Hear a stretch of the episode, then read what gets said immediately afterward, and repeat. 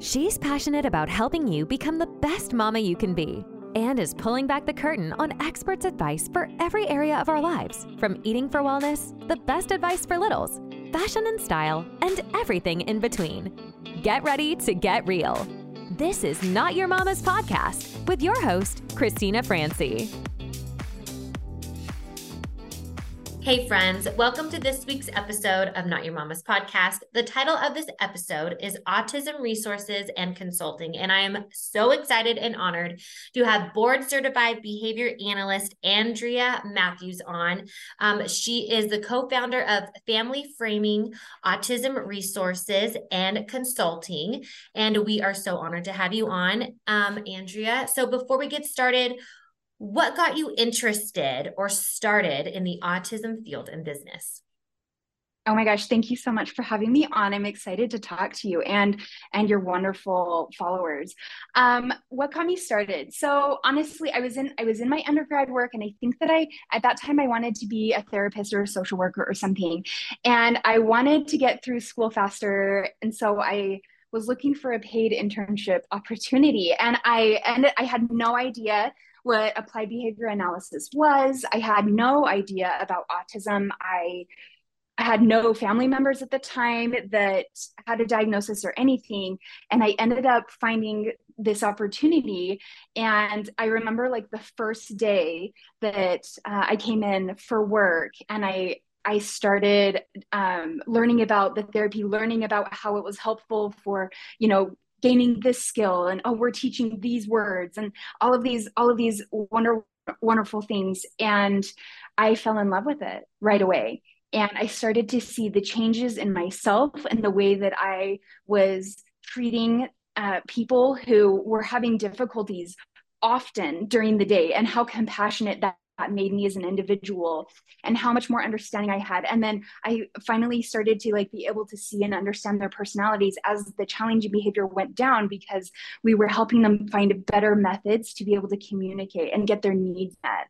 And so they weren't needing to have the challenging behaviors that that had just become part of of who they were um, when they had started services. And um, that was like addicting to me. So I finished up my, I went to grad school, I became a board certified behavior analyst, but there was something still missing. Um, I feel like ABA is like wonderful in so many ways and it can be so so helpful but one of the chinks in the armor currently is there's just not enough focus um, helping parents and training parents to get the same effect at home mm-hmm. um, to be able to do the same things that we're training all of our uh, all of our therapists that are doing amazing work and helping children be happier not more distressed and, and sadder and there are so many parents out there who are feeling lost and overwhelmed and you can see it like in, in facebook groups and on instagram of like oh my child is doing this or they're hurting themselves because these things are happening. How how can i help them? How can i stop these things from happening? How can i uh, support them? How can i uh, what should i expect? How can i get services? Where can i find help? And i, I feel like there's just that there's that element there where if we strengthened the parents mm-hmm. everyone in that, that child's community would be more successful right away and and so that's why i started family framing autism um, resources and consulting because i just wanted to focus on what the parents needed um, whether their child was in ABA or maybe you're against ABA or maybe you're in occupational therapy or speech what therapy or whatever. Can you break that down? Because I'm unfamiliar. Yeah. What is ABA? Yeah, ABA. So it stands for Applied Behavior Analysis, and okay. essentially what it is is is it takes behavioral sciences um, that and there's a lot of history of, of all of the science of, of different things. And it takes you know how can we manipulate the environment to create different behaviors? Mm-hmm. so how so it's a lot of like okay we know that there's a certain reaction when this thing happens in the environment. So can we remove that blockage or can we teach that that blockage is okay and this is how we react to it appropriately you know things like maybe if they hear uh, know that they can't have something uh, that's you know even for typical children that is something that's really very difficult. reactive yeah yeah and so that's something that we might not be able to remove because unfortunately it's part of life that we're going to hear no even as an adult I hear it all the time. I don't love it, but I'm I'm able to handle that and I'm able to problem solve around those situations. And so being able to manipulate the environment around uh, the child to be able to safely teach them how to react to no without engaging in really big, possibly dangerous problem behavior is just one example of, of ways that applied behavior analysis can be used. Sometimes what you find with the autism community is it's not a learning disability so much as they just need to be taught in different ways they just need the environment to be a little bit more cut and clear mm-hmm. to make the understanding of how to manipulate their own environment to get what they to get their needs met more obvious to them and once they see they see that oh you know all i need to do is just go up and give this little picture to my mom and she's going to give me my my favorite drink or whatever. We don't need to engage in any of the problem behavior. We don't need to hurt ourselves. We don't need to hurt anyone else because now we have a way. We've we've created an environment where that individual understands this is how i get my needs met and it's reliable and i understand it. Um, so I, I find that that's that's different sometimes for them versus children who will just pick up on social cues automatically. Yeah. So what is your approach to coaching parents and families with autistic children yeah. So um, we use a two twofold approach. So obviously we're focusing on you know making protocols that fit their family, that fit their their child's needs. So I'm obviously you know gonna have that tailor made to what their needs are. You know, okay, we're working on a morning routine so we can get to school on time without having a massive World War III blow up about it or or whatever. And so we'll you know it will create and we'll train how we're going to get that done and how we're going to meet those goals. Um, and then i'll meet with them and we'll we'll talk about these things and any problems that they might be having. But also something that i find is is really important and sometimes something that can really block parents from being successful or being able to to start these things is the mindset work that's required to be able to do this. Yeah. um, and and making sure that you have you know i and and I, I we can talk about that this a little later but i've had so many experiences where i'm explaining something okay we want to get this done and i can tell in their face that they're like okay this sounds like something i should be able to do but the feelings of overwhelm or um you know maybe they're feeling discouraged or maybe they're afraid or whatever it is. And those feelings the thoughts that they're having about whatever it is that they're going through with their child uh, are so overwhelming that they're not able to actually like move forward in these in these things. And so i find that both of those things are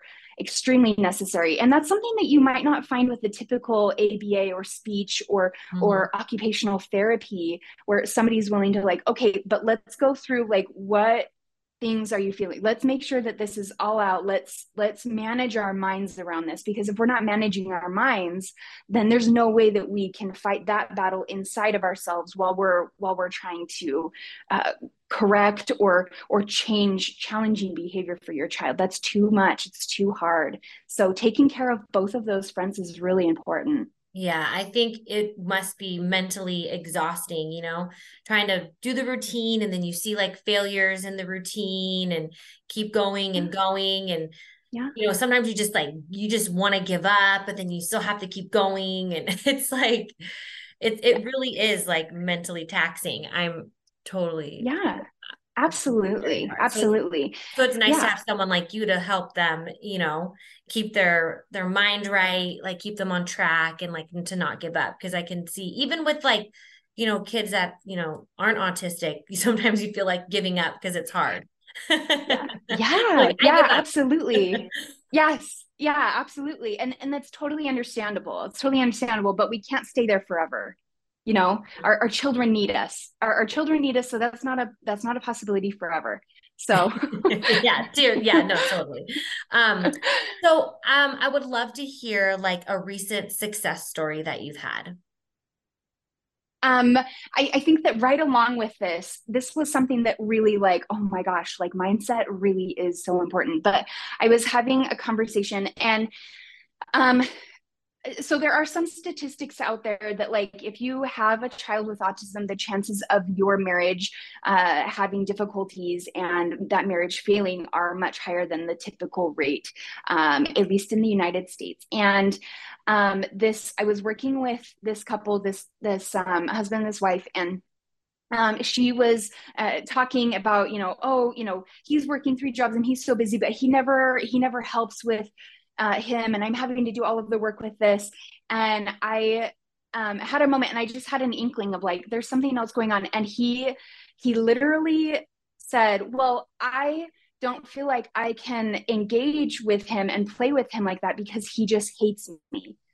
And I was like, immediately, I was like, oh my goodness, like of course you feel like you can't help your son of course you feel like you're not making a difference of course you feel like there's blockage there and there's a barrier there between you being able to support your son and and help him because you feel like based on how you're reading his behaviors and the difficulties that he's having that he hates you. And so there was a situation, and I had to sit there and I had to go through the mind work with him. And I had to, like, okay, like, let's talk about your son here. Let's let's talk about and and he was able to to come out of that and be like i i understand that my son likes things done a certain way. And he he was what what was happening is um, this child was liking things done uh, certain routines done with the help of mom and so when dad would do it, because mom was out of the house for a day or like whatever, because dad was so busy, usually we were seeing more problem behavior. And dad was taking that upon himself as like, my son just hates me. He wants nothing to do with me. And I had to sit there and I was like, okay, let's do some mind work. Let's, let's think about this because this is holding you back from being the parent you want to be for yeah. your son and, and what he wants to be for you. And we were able to like come through that and and that relationship was able to heal because uh, because he started to see like, oh, I understand that that my son likes things done a certain way and he's kind of rigid in these areas and that's okay. And the best way to help him become more flexible is to keep going. And i told him i was like you're gonna I, I, want you to do it five more times and i want you i want you to support him through those routines five more times. And by the fourth time you're gonna see that he's totally accepting of it. And i was wrong. By the second time the next time that he did the routine uh, his son was so much better with the routine. And and he you know this dad was like oh my gosh i was wrong this whole time. And it was like keeping me back Aww. from everything. And play got better and his son started following directions better and it was it was all around so much better. But um, that was a recent like that was so good for me but I, it was all based on that mindset that we were just talking about of like yeah. these things that we're keeping dad was trying to do all of these things but becoming so discouraged because in the back of his head his brain was telling him my son hates me and doesn't want anything to do with yeah. me so that was really life changing for me. Yeah, and for them for, too. I'm so great. Yeah. Like that's a really beautiful story because they were able to heal and bond, and yeah, you know, oh, that's such a great story. Yeah no i i love that story. Yeah. Um so basically so why are you the best option for parents who are looking for assistance for their autistic child? Yeah i think there there might be a number of scenarios. If you're feeling you know if you're having these situations where you have these pervasive thoughts that are keeping you back like like come to me. Let's let's work on those. Let's get you let's get you more you know more resilient so that you can be there for your child like you want to be. Um, if you're feeling that exhaustion if you're feeling that burnout frequently if you're feeling that discouragement all the time let's get your mind in the right place. Um, there might be other situations. Um, uh, for instance, where I live, um, it's really, really common that you will get a diagnosis of autism uh, in your family. And then, in order to start ABA, you're maybe waitlisted for six to nine months. If you want to get a jump start in, in creating a therapeutic environment in your home, in your family, before you even start services, let's do it um, I think that that's a great idea. The more information that you can get yourself consuming about this, the more power you have for your child, the better you can advocate for their needs. Uh, maybe you are receiving ABA services, but you just wish that there was more training options for you as a parent. That's why I started this. Uh, let's let's support you so that you can better support everything that you are doing in in therapy with your child. And so that you can better advocate of like hey you know what um, aba providers i would really like to work on this certain behavior and i'd like to do it in this certain way. And i've seen success with this. That's also really really great for aba providers to see you as uh, as a strong advocate for your child, see you as a knowledgeable source that they can count on uh, as they continue to provide ABA services. Maybe you haven't had a super um, positive experience with an ABA provider. There are some out there that maybe are not doing the best possible work that they could. And you knowing uh, how to do what your child needs, you knowing how to teach your child new things, better ways of getting around, better ways of getting their needs met is going to be the best thing that you can possibly do if you're looking for another provider or if you're just wanting to see what you can do on your own. Um, everybody needs support with these things. Um, and if you find yourself wanting that, that professional touch as you continue to move, maneuver around this, uh, this diagnosis and for your child, uh, that that's why we're here. That's what we do. So Awesome, Andrea. That's so awesome. Thank you for all that information. It was wonderful. And I have four questions I ask all my guests, and I can't wait to know what your answers are. So, my first question to you is Who and what inspires you? Um, I feel like I've I've had a couple mentors. One of my biggest mentors right now, um, she's uh, her name is Courtney Gray, and you can find her at Courtney Gray Coaching. But she um, has been amazing to help me be able to manage my mind better around things, around starting this business, around all of this stuff. She's um, she is really, really awesome. Um, and she's very, very woman empowered in, in yeah. all of her messages. So she's super great. I love her. Yeah, I love Courtney too. I, she's been on the show. I think she is awesome too. If you ever want to check her out, um, great answer. I love that. And then, so my second question to you is, what is something you wished you knew when you were younger?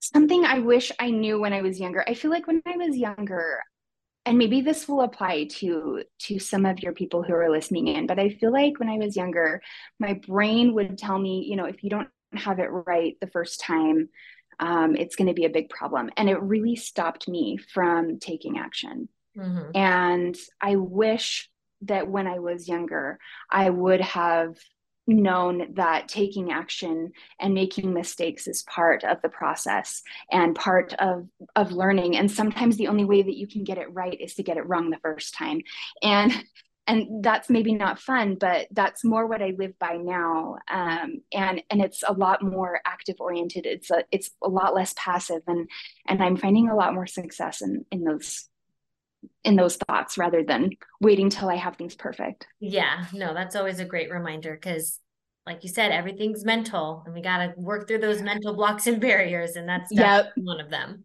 Yeah um, for real. so my third question is what's the essential part of your daily routine um, uh, journaling. Um, that is how I get my mind straight, and I'll write down all of my thoughts good, bad, indifferent, ugly, pretty, it doesn't matter. Um, that is huge for me. That's where I can sit there and be like, Am I really thinking that? Oh my goodness. And being able to just be aware of my thoughts and and being able to be an observer rather than just like jumping from thought to thought and just being a wild mess i feel like that is something that for me is so important to help me be aware of of my thoughts and making sure that my thoughts are serving me and that i'm not the servant to my thoughts.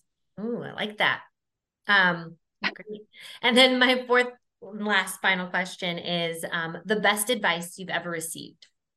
I think the best advice i've ever received is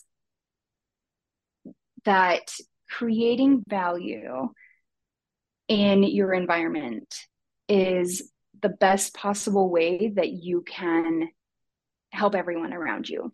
Mm-hmm. And I think that there's a lot of people, at least growing up, there was a lot of people that, you know, oh, be, be humble and be modest. And I, I interpreted that as uh, being self-deprecating and, and, oh no, I don't have any abilities. Oh no, you know, don't, you know, whatever. And, um, I think that when I heard that, I, I started to realize that I was holding myself back, but I was also not offering help and value that I could.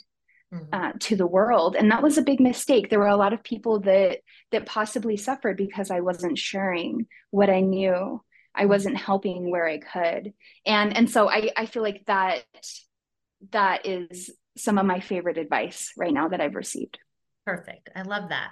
Well, Andrea, thank you so much for being our special guest on this week's episode so of Not Your Momma's podcast.